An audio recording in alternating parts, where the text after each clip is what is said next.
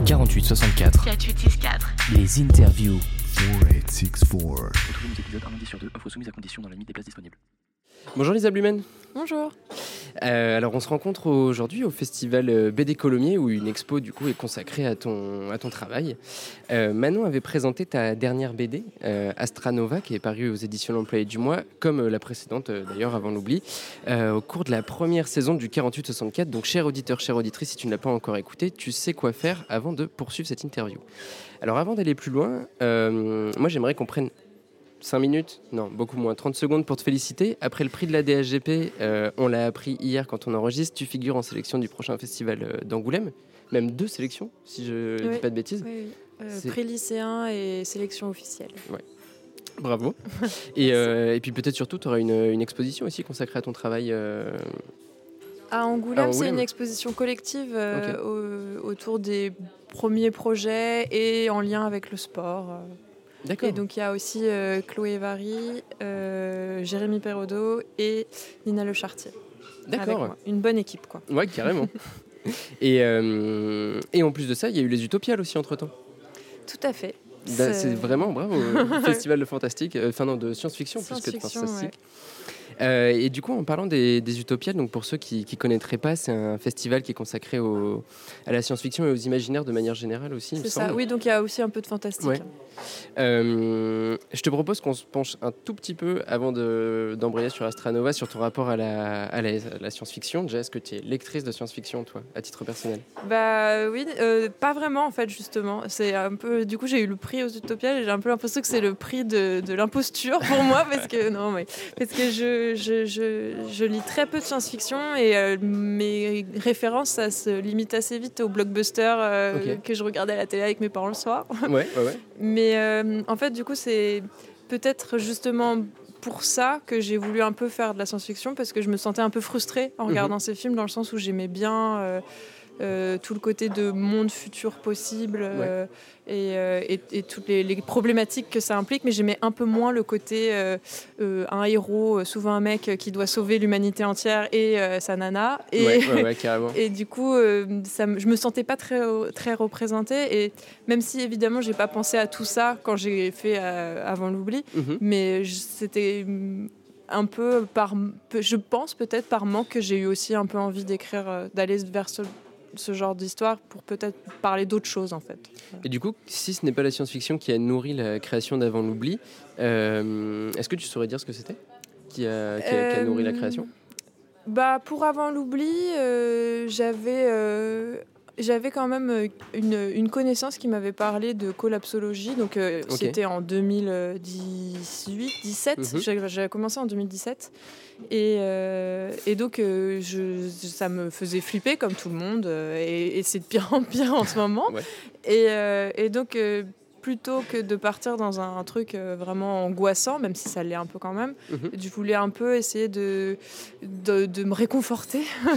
et je pense que inconsciemment, ces histoires sont venues. En fait, en parallèle aussi, j'étais en train de surmonter un deuil et c'était Mhm. assez compliqué, évidemment.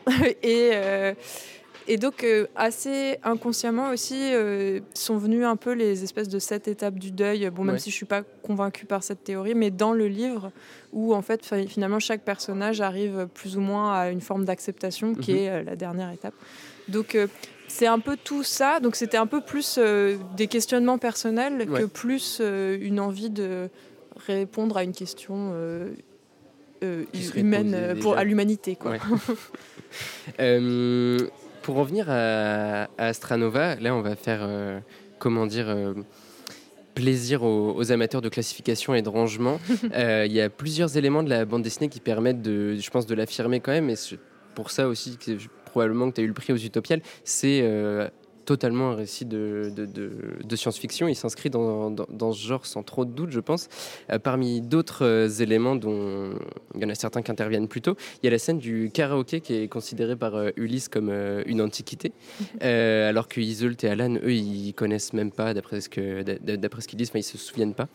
Ça nous prouve donc que c'est dans le futur. On n'est pourtant pas dans une société qui est hyper, hyper futuriste, hyper technologique non plus. Euh, un historien, une femme au foyer, une drag queen, c'est des choses qu'on connaît déjà dans notre présent finalement. Euh, ces métiers ou ces, euh, ces activités n'ont rien, euh, n'ont rien d'aberrant pour un humain de 2023. Alors même que beaucoup de récits de, de SF se basent, enfin commencent avec un marqueur temporel très fort, genre Dune en 2000, je sais plus combien, enfin non, c'est même beaucoup plus que ça pour Dune. Euh, C'est pas le cas d'Astranova. Pourquoi est-ce que tu as choisi de, de- de créer ce flou un peu temporel au départ? Bah justement, c'est aussi pour ça que ça me fait un peu rigoler qu'on pense, enfin qu'on voit ça vraiment comme de la Mhm. pure et dure. C'est que c'était pas du tout l'idée. euh, c'était plus euh, la science-fiction, ça me permet plus de projeter euh, euh, un espèce de futur pour rendre, pour tirer les traits de trucs un peu absurdes Ouais. ou de, enfin, de, de- qui paraissent un peu bizarres. Ou, et que, et en fait, euh, j'ai pas spécialement envie de, de- de dresser un portrait d'une société particulière. Et il y a des gens qui me demandent si, euh, est-ce que par exemple euh, mes livres dénoncent euh, la société actuelle, euh, Ouais. type, je sais pas, dans Astranova, elle a une espèce de montre euh, qui projette des choses. Ils me disent, est-ce que vous, c'est pas une critique des écrans? Et je suis là, bah, non, c'est pas. J'ai pas forcément envie de de partir sur un terrain euh, politique, même si Mhm. évidemment euh, ça l'est toujours un petit peu, Oui. parce qu'Astranova c'est aussi un peu une histoire de d'être un peu contre-productif et de et de pas respecter les ordres finalement. Mais euh, mais donc voilà, j'ai un peu perdu le fil sur le début de la question. Non, mais d'être euh, contre-productif, c'est intéressant. Euh, en quoi Astranova, c'est c'est un récit qui met en avant la contre-production euh, bah, en fait, pour moi, Nova, c'est quelqu'un qui a tellement voulu réaliser ses objectifs et, Mhm. euh, et être dans une espèce de, de- de- oui, ça, de productivité, euh, de mettre sa vie au service d'une mission et d'une productivité, qui est en fait est en train de se dire qu'elle est en train de, de la rater, sa vie, Ouais. qu'elle est passée à côté de quelque chose d'important. Et tous ses amis aussi sont un peu comme ça. Et en fait, finalement, Iseut, quand elle lui dit c'est OK de rater sa vie et de- d'être un petit peu à côté. euh, euh, c'est euh, c'est mettre en exergue un peu ce, ce truc, que- enfin cette question que moi aussi en fait je me pose personnellement. euh, euh, une fois après avoir réalisé ma BD avant l'oubli, où Ouais. j'avais, c'était mon objectif de vie depuis que j'étais ado de faire de la BD. BD. Ouais, c'est ça. Je me, je me suis dit bon bah voilà maintenant que c'est fait, euh, est-ce que ça résout tous mes problèmes? Non. Et euh, est-ce que ça valait vraiment le coup euh, de s'enfermer dans un espèce de tunnel euh, Mhm. de, de, enfin, de- d'envie de réussite quoi et euh, mais c'est d'ailleurs c'est un peu comme ça que m'est venue l'idée de l'histoire et c'est Chris Ware euh, qui disait que quand il commence une BD, il a l'impression d'être justement dans un espèce de tunnel. Et quand il a enfin terminé sa BD et qu'il relève la tête, il se rend compte que tous ses amis se sont mariés, ont eu des enfants ou sont morts et que lui pendant ce temps-là, il a juste fait sa BD et cette phrase-là, elle m'avait vraiment marqué, je me suis dit mais euh, waouh Tu l'as compris. Du coup. je, bon, moi évidemment, c'était, je fais des BD un peu moins conséquentes que Chris Ware et euh, donc c'était beaucoup, le, le, le temporel était beaucoup plus, Oui, beaucoup plus court. mais, mais euh, je vois ce qu'il veut dire et, Mhm. et c'est vrai que cette idée de, de- d'être bon à faire qu'une seule chose aussi, c'est, ça peut être un peu dangereux. Quoi. Ouais. Du coup, tu, enfin, d'une certaine manière, euh, montrer euh, Nova, donc euh, qui va partir pour ce, ce- ce voyage spatial sans retour, euh, direction. Alors c'est la planète L31, si je dis pas de oui, bêtises. quelque chose comme ça. C'est pas une référence particulière, L31, Non. parce que j'avoue que j'ai pas trouvé. Si non, ah, si, je crois que c'est une galaxie, si je me trompe pas. Je me souviens plus comment j'ai trouvé le nom. Je me souviens que la fusée, elle s'appelle MG550 et c'est le nom de mon imprimante. D'accord. Voilà. Donc, pour la Une petite anecdote. qui peut-être va se transformer un jour, on ne sait pas. C'est ma, c'est ma blague perso, je suis contente de le dire ici. C'est la première fois que je le dis. Ah, Voilà. bien, merci. Euh, mais donc tu dirais que, d'une certaine manière, montrer cette euh, Nova qui se, alors est-ce qu'elle se réfugie dans son travail, en tout cas elle s'y enferme comme tu le disais. Toi, tu nourris un petit peu le même rapport au travail, donc, dans, en tout cas toi dans la dans la création. Oui, bah, c'était euh, avant. Bon, finalement, euh, je travaille quand même toujours un peu beaucoup, mais j'ai quand même l'impression que après, euh, avant l'oubli, c'est drôle de dire ça, euh, c'était, euh, un peu un constat que je me suis dit. J'ai l'impression d'a- d'avoir donc été dans ce tunnel des écoles d'art, Mhm. à être fascinée par un milieu que je, enfin, que je découvrais, la Ouais. BD. Moi, j'ai pas du tout une culture BD à l'enfance. j'ai découvert ça vraiment avec mes études. Du coup, j'avais l'impression de découvrir un nouveau monde et j'ai passé des années à lire que des BD, à Ouais. vouloir faire que de la BD et à parler que BD tout le temps. Et au bout d'un moment, je me suis rendu compte que bon, euh, c'est bien. Et en plus, j'ai réussi à faire ce que je voulais Mhm. faire, publier une BD direct après l'école, j'étais contente. Et après, je me suis dit, mais en fait, euh, euh, je sais rien faire d'autre, quoi. C'est bon. C'est pas très grave en soi. c'est- oui, c'est sûr, mais il y a aussi un côté de si ça marche pas, mon travail par exemple, Oui. si je n'arrive pas à faire une planche, eh ben, ça va être la fin du monde parce Mhm. qu'on n'a rien d'autre à côté. Et je pense que je, je comprends totalement qu'il y a des gens qui arrivent à, à dealer avec ça. Et moi, je me suis rendu compte que bah, c'était pas comme ça que j'avais envie de mener Ouais. ma vie personnellement. Voilà. Et du coup, l'histoire euh, m'est venue un peu euh, Mhm. comme ça aussi. T'as commencé d'autres choses depuis, du coup tu t'es mis à la peinture, à je sais pas, d'autres Non, d'autres on me demande, ça a l'air trop euh, nul, mais en fait, non, j'ai pas de nouveau hobby euh, particulièrement. euh, je, je me rends compte que je, en fait, c'est plus dans mon rapport au travail où je Mhm. me rends compte que je prends plus de temps pour moi, pour faire des pauses. Quand j'arrive pas à travailler, bah, je- j'arrête. Mhm. C'est le, en fait, ce qui est bizarre et très, enfin, le métier d'auteur, euh, d'autrice, c'est, c'est un métier qui est quand même euh, intense, Mhm. mais euh, et qui a beaucoup de, enfin, la précarité, tout ça, c'est très compliqué. Mais il y a aussi euh, le, la- le seul aspect positif, c'est que c'est toi qui gères ton temps et comment tu vas mener ta vie en fonction de ça, c'est d'être indépendant. L'objectif, enfin l'objectif, la qualité de ce Mhm. métier. Et du coup, en fait, ça dépend qu'à nous euh, de de aussi euh, faire en fonction de nous. Et j'ai l'impression qu'on a un peu le truc, le réflexe de l'école, il faut travailler de 8h à 18h et, et on n'est pas, on fonctionne pas tous comme ça en fait. Et c'est, le luxe un peu de ce métier-là, je trouve. De pouvoir se réapproprier son temps en fait. Oui, exactement. mhm. Pouvoir, euh, ouais, exactement, se réapproprier son temps et sa vie un peu en fait. Du Ouais. coup. Euh, on a parlé un petit peu d'Avant l'oubli, un petit peu d'Astranova. On reviendra sur Astranova, mais donc les deux sont des, des récits de science-fiction, même si au départ, comme tu le disais, tu n'es pas une grande lectrice de science-fiction et tu ne le pensais pas comme telle. Euh, on l'avait mentionné dans le dans l'émission. euh, est-ce que ces deux récits, d'une certaine manière, sont liés Et est-ce qu'on est en train d'assister à la création d'un Lisa Blumenverse? Bah oui, un petit peu, oui, justement, euh, avec le, podcast euh, que, vous avez fait avant, euh, j'étais derrière la radio à dire ah, mais oui, tout à fait, c'est vrai, la fusée, c'est un lien avec Nova. Et, et oui, donc pour moi, Astranova, ça se passe avant, avant l'oubli. Et j'ai fait euh, plusieurs. euh, Enfin là, j'ai- donc l'exposition qui est à BD Colomiers et Mhm. euh, celle que j'avais fait à la DAGP à Paris en juin, quelque chose comme ça. En fait, elle, elle retrace un peu ça, toute cette espèce de lore qu'il y a euh, autour des deux histoires. Donc, euh, tout ce qui n'est pas euh, dans le, le scénario pur et dur de Mhm. l'histoire, mais tout l'univers étendu, en gros, exactement, le, le, le Blumenverse, qui. On va garder le nom, hein, écoute. oui, j'aime bien. Ça fait un peu, un peu, un peu mégalo, mais ça me plaît Ouais. bien. Qui, qui, du coup, est, vient, euh, vient s'étendre comme ça. Et c'est vrai que ça, c'est un peu des trucs qui se voient pas forcément dans les livres, mais Mhm. qui, moi, m'ont amusé à faire euh, plein de petits détails que je pense que que finalement j'ai pas tout mis tout ce que je voulais mettre dedans parce que ça avait pas forcément de rapport avec l'histoire et je voulais pas que qu'il y ait- que les gens qui n'ont pas lu le premier se sentent Ouais. un peu largués parce que pour moi ils se lisent quand même vraiment indépendamment hein. Oui, oui, c'est deux histoires différentes mais euh, donc euh, j'ai quand même euh, enfin par exemple il y avait plein de petits liens pour moi Ulysse j'avais l'impression que c'était le personnage qui est âgé dans Avant l'oubli. Mais en fait il y a que moi qui le sais.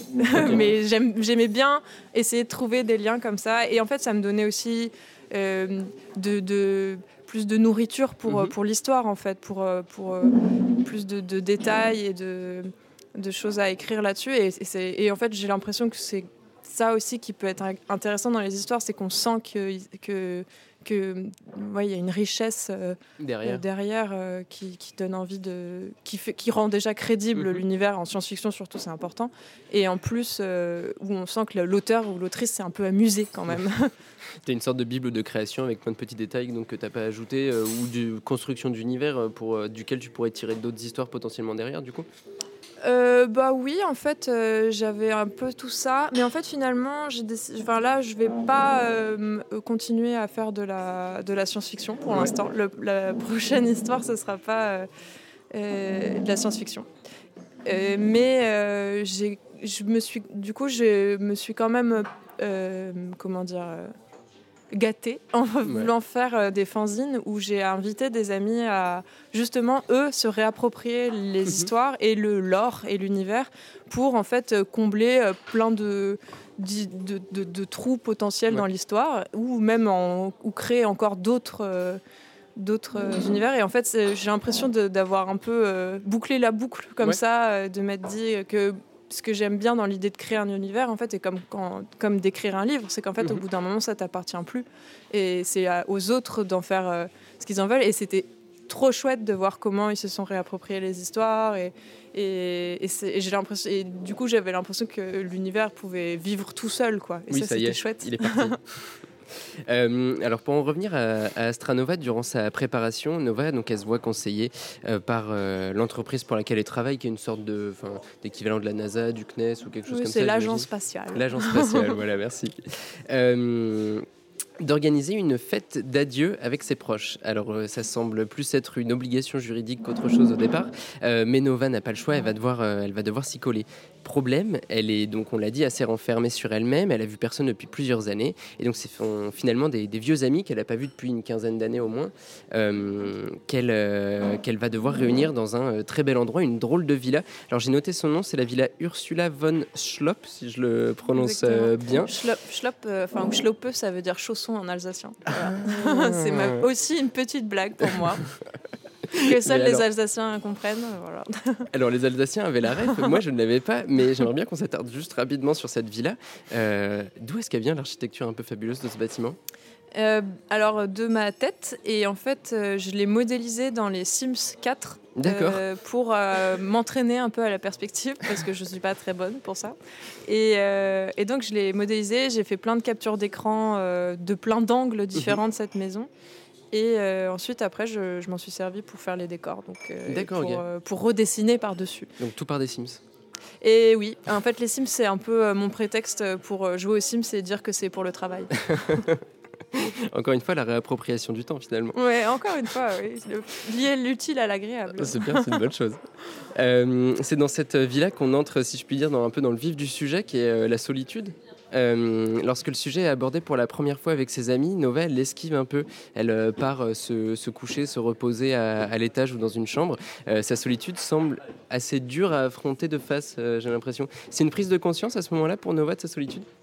Je pense que en fait Nova, justement, même le, de par sa mission, en fait, c'est pour moi c'était quelqu'un qui fuit un peu, qui Mhm. veut fuir un peu sa vie, qui veut pas la vivre pour de vrai et qui préfère euh, se noyer euh, dans une mission où en fait elle n'a pas finalement besoin de prendre de décision. Ouais. Ou, euh, et le fait qu'elle est face à ses amis et que ça doit être elle qui doit décider de comment ça va se passer un peu en fait et comment elle doit réagir et, et, et, et se rendre compte en fait de tout ce qui s'est passé entre le moment où elle les a quittés et, et le moment où ils se voient euh, à- à- dans la villa. Ouais. Euh, que, euh, que c'est tout le monde, enfin pour tous en fait, c'est aussi un- une, une sorte de réalisation de qu'est-ce qui s'est passé pendant toutes ces années, comment ça se fait qu'on est aussi différents alors qu'on est parti du même point. Et donc euh, pour Nova, j'ai l'impression que comme elle était dans une fuite et dans un déni, en fait, elle se rendait pas compte euh, de sa solitude. Et euh, on comprend dans le récit que cette euh, solitude, elle vient pas de nulle part, elle a, une origine plus ou moins maternelle, d'après ce que j'ai compris. Euh, elle le sait depuis son plus jeune âge, elle doit absolument réussir et pour ça travaille deux fois plus que les autres. Euh, C'est aussi de la pression du coup que peuvent faire, que peuvent, pardon, faire euh, peser les parents sur un enfant que tu as voulu parler dans Astranova? Oui, c'était une des pistes possibles. Euh, c'était justement ça qui a été assez compliqué à définir dans l'histoire. Quand j'écrivais le storyboard, j'ai repris au moins trois fois l'histoire parce que j'avais eu des idées d'un frère qui meurt, un truc comme ça. Je me suis dit, mais en fait, j'ai pas spécialement envie d'expliquer. On n'a pas besoin d'avoir vraiment une raison Mhm. euh, très officielle pour euh, un peu avoir envie d'être seul, quoi. Mm, et, mm, de, et, euh, et donc, il y a évidemment, enfin, j'avais quand même un peu, en- enfin, il faut, ça vient pas non plus nulle part d'un choix aussi extrême. Ouais. Mais euh, donc, j'avais un peu cette idée-là, oui, que. Mais encore une fois, c'était toujours dans cette idée de d'ambition et de vouloir. euh, réussir des objectifs que cette mère, le rôle de cette mère apparaît pour, pour un peu, comme tu disais, sceller un peu son, ce- ce- ce- son, son choix. Mhm. Et, voilà. Parce que, enfin, j'avais, enfin, je m'étais noté d'autres pistes potentielles autour de la mère. C'était pas forcément que la pression qu'elle faisait peser sur la réussite de son enfant. Il y avait potentiellement aussi le fait d'être une femme, le fait d'être une femme noire qui pouvait rentrer en jeu. Ouais. Et euh, je savais pas si c'était des choses qui étaient conscientisées ou si c'était le personnage de Nova était là et, euh, et il avait vécu, euh, comment dire, euh, pris, pris ses ailes. Non, non, c'était conscient cette idée. la, la- Mais en fait, c'est toujours ce que j'essaye un peu de faire, c'est d'apporter des pistes et que ensuite le lecteur puisse choisir Mhm. ce qu'il y Et donc, le- rien que la réplique travaillait deux fois plus, évidemment, pour moi, c'était ça. C'était Ouais. parce que c'est une femme et parce qu'elle est noire. Et que... Mais je ne sais pas si tout le monde euh, va l'interpréter comme ça. Oui, et ce qui n'est pas grave. en euh, soi. et oui, voilà, et je trouve Mm, que mm, c'est mm. pas grave, mais. euh, mais, mais oui, du coup, il y, a- il y a cette idée-là. Je voulais quand même, en fait, à un moment, ce que je trouve important, euh, surtout dans des histoires de réunions d'anciens amis qui se sont rencontrés à, à- dans- à l'école où les conditions de classe n'étaient peut-être pas encore euh, euh, super euh, définies. Mhm. Enfin, même si évidemment, y a, Elles le sont, elles le mais- sont à l'école, mais c'est vraiment flagrant quand on commence à travailler et qu'on se rend compte que bah, on ne on vient pas tous du même milieu, qu'on n'a pas tous les mêmes chances, et que du coup, j'avais quand même envie de parler aussi un peu de ça. Par exemple, notamment. Alan, euh, il, il dit qu'il vit dans une caravane et que Mhm. c'est super galère pour lui d'arrondir ses fins de mois. Et que du coup, forcément, il n'a pas du tout la même vie que Iseut Oui. et, ou que Nova. Et donc, euh, j'avais quand pour moi, c'était un point qu'il fallait quand même aborder, même si c'est pas du tout le sujet central du Mhm. livre, mais c'est quand même. euh, mais je- du coup, je, je suis contente que tu l'aies remarqué. Ça fait partie des autres pistes que tu as laissées au lecteur. ouais, c'est ça. Euh, tout comme euh, dans Avant l'oubli, tu as dessiné à Nova, enfin tout comme au personnage principal pardon, de- d'Avant l'oubli, euh, un des personnages principaux, puisqu'il y a sept histoires différentes, tu as dessiné à Nova des grandes lunettes opaques euh, qui, qui masquent complètement ses yeux. Euh, C'était Joe Sacco, une fois, qui, euh, qui use du même procédé quand il se dessine.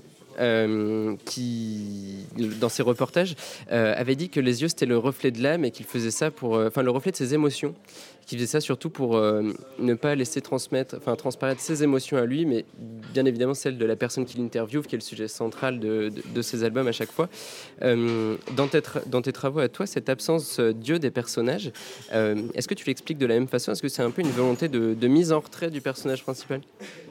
Ah, c'est intéressant. Ben, je savais pas ça pour Josako, mais euh, euh, je pense qu'il y a une partie de ça. Au départ, pour Avant l'oubli, c'était euh, très trivial. C'était Mhm. juste que j'avais un prof qui trouvait que je dessinais pas assez bien les visages.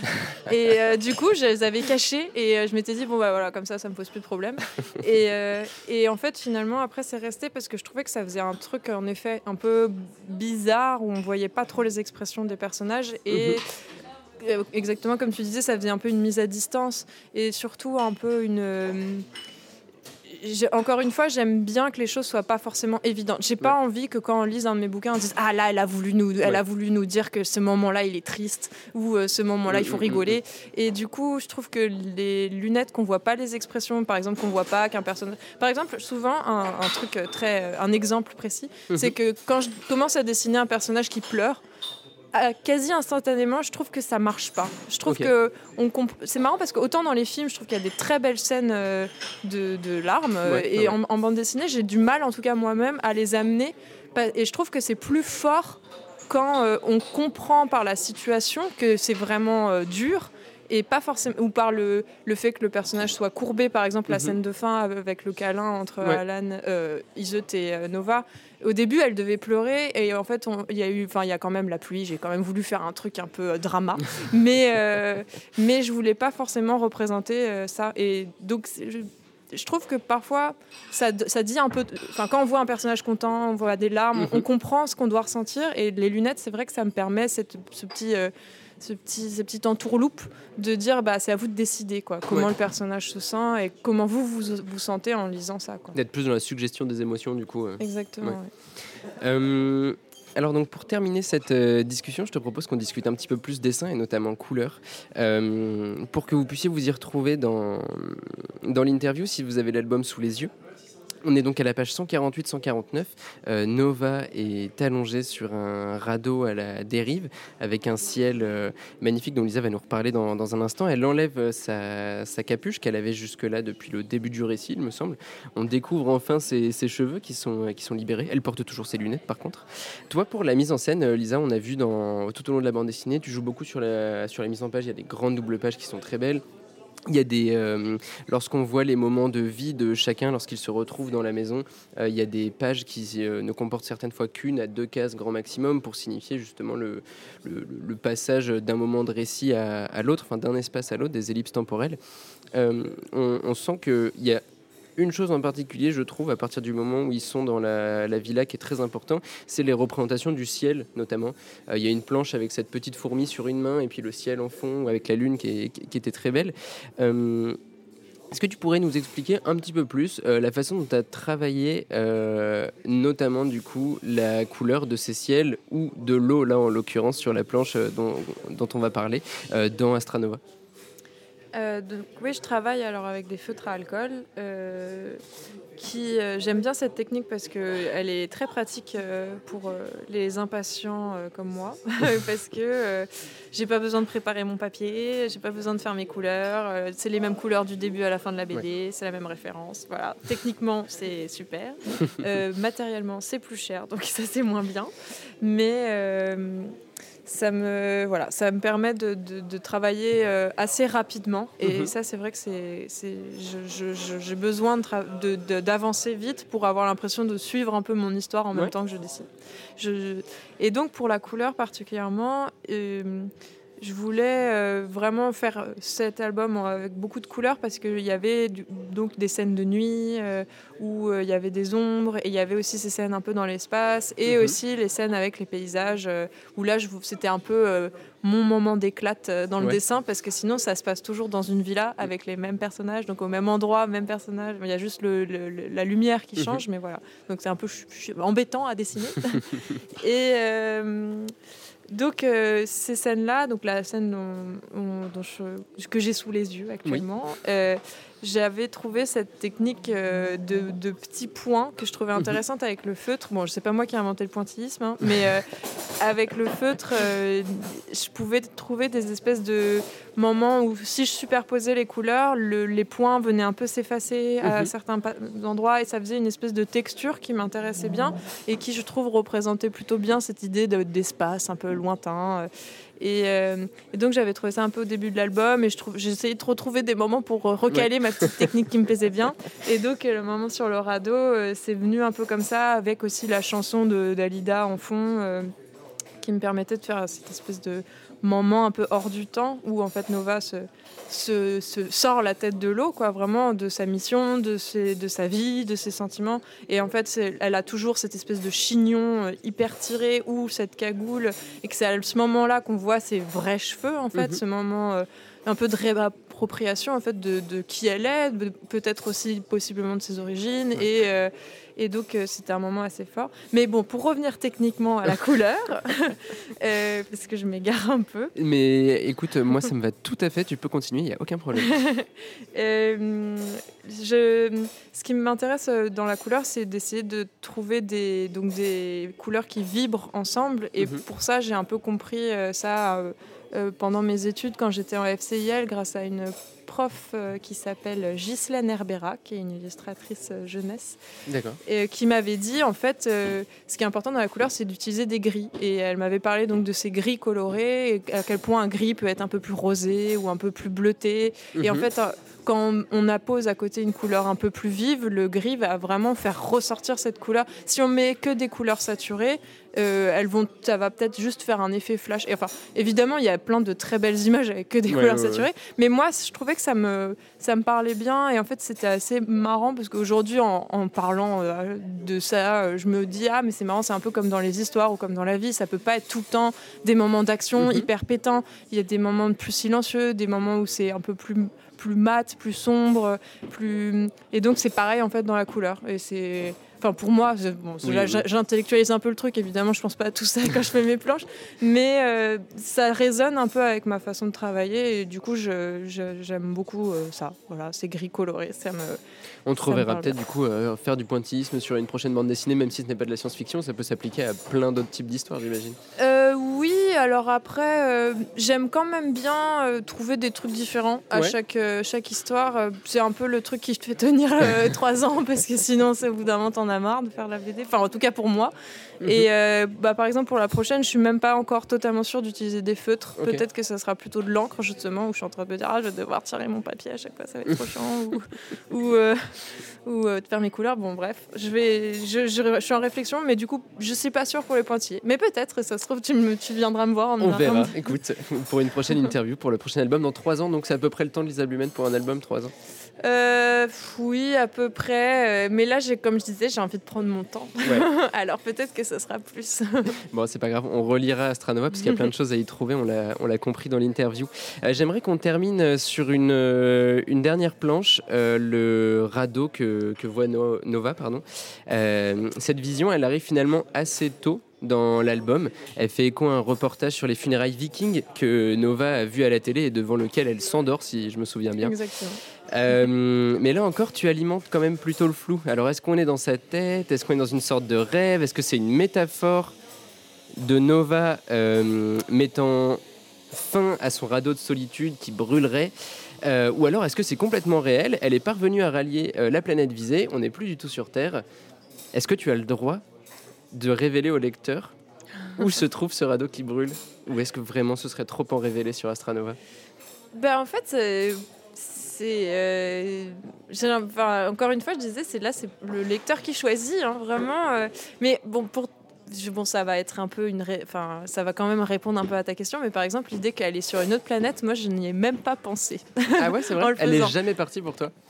Je, alors ça, ça, moi, ça me paraît. euh, en fait, j'ai l'impression que ça dépend si on est optimiste ou pessimiste. Si on Ouais. est optimiste, elle, elle est pas partie. Enfin, Mhm. dans l'idée euh, euh, qu'elle a dit arrêter à la Ouais. toute fin. Mais si on est pessimiste, et ce qui me paraît malheureusement un peu plus vrai, Mhm. c'est que c'est impossible que à la- la- avec une telle organisation sur une telle fusée que à une seconde du lancement tout s'arrête. Ouais. Et donc c'est un peu horrible parce que ça veut dire qu'elle veut, elle veut rester. En fait, elle part, Elle quand, part même. quand même, ouais. Donc euh, voilà, c'est chacun, euh, chacun peut voir euh, ce qu'il veut y voir. Alors, est-ce que l'un des. Parce que je ne l'ai pas encore lu, est-ce que l'une des personnes dans le fanzine explore le futur de Nova?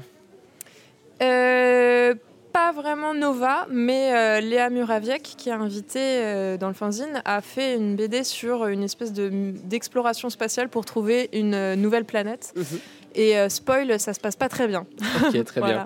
Donc, on vous donne euh, rendez-vous dans le fanzine pour la suite de l'histoire. Fanzine qui s'intitule. euh, pendant que la lune se rapproche. Pendant que la lune se rapproche. qui, n'est- qui est disponible uniquement en salon ou, sur un, ou via internet, j'imagine non, pour l'instant, c'est que en salon. A priori, peut-être que à BD Colomiers ou peut-être à Angoulême, voilà, au Ok. festival. On verra. Bon, S'il en reste, rendez-vous à Angoulême Voilà. sur le stand de l'employé du mois pour, euh, pour découvrir donc, euh, ce fanzine. Merci beaucoup, Lisa Blumen. Merci, Et bah, peut-être à une prochaine pour une, euh, pour une prochaine bande dessinée. avec plaisir. Le 48 64. 4864. Les interviews. 4864. Retrouvez nos épisodes un lundi sur deux, offre soumise à condition dans la limite des places disponibles.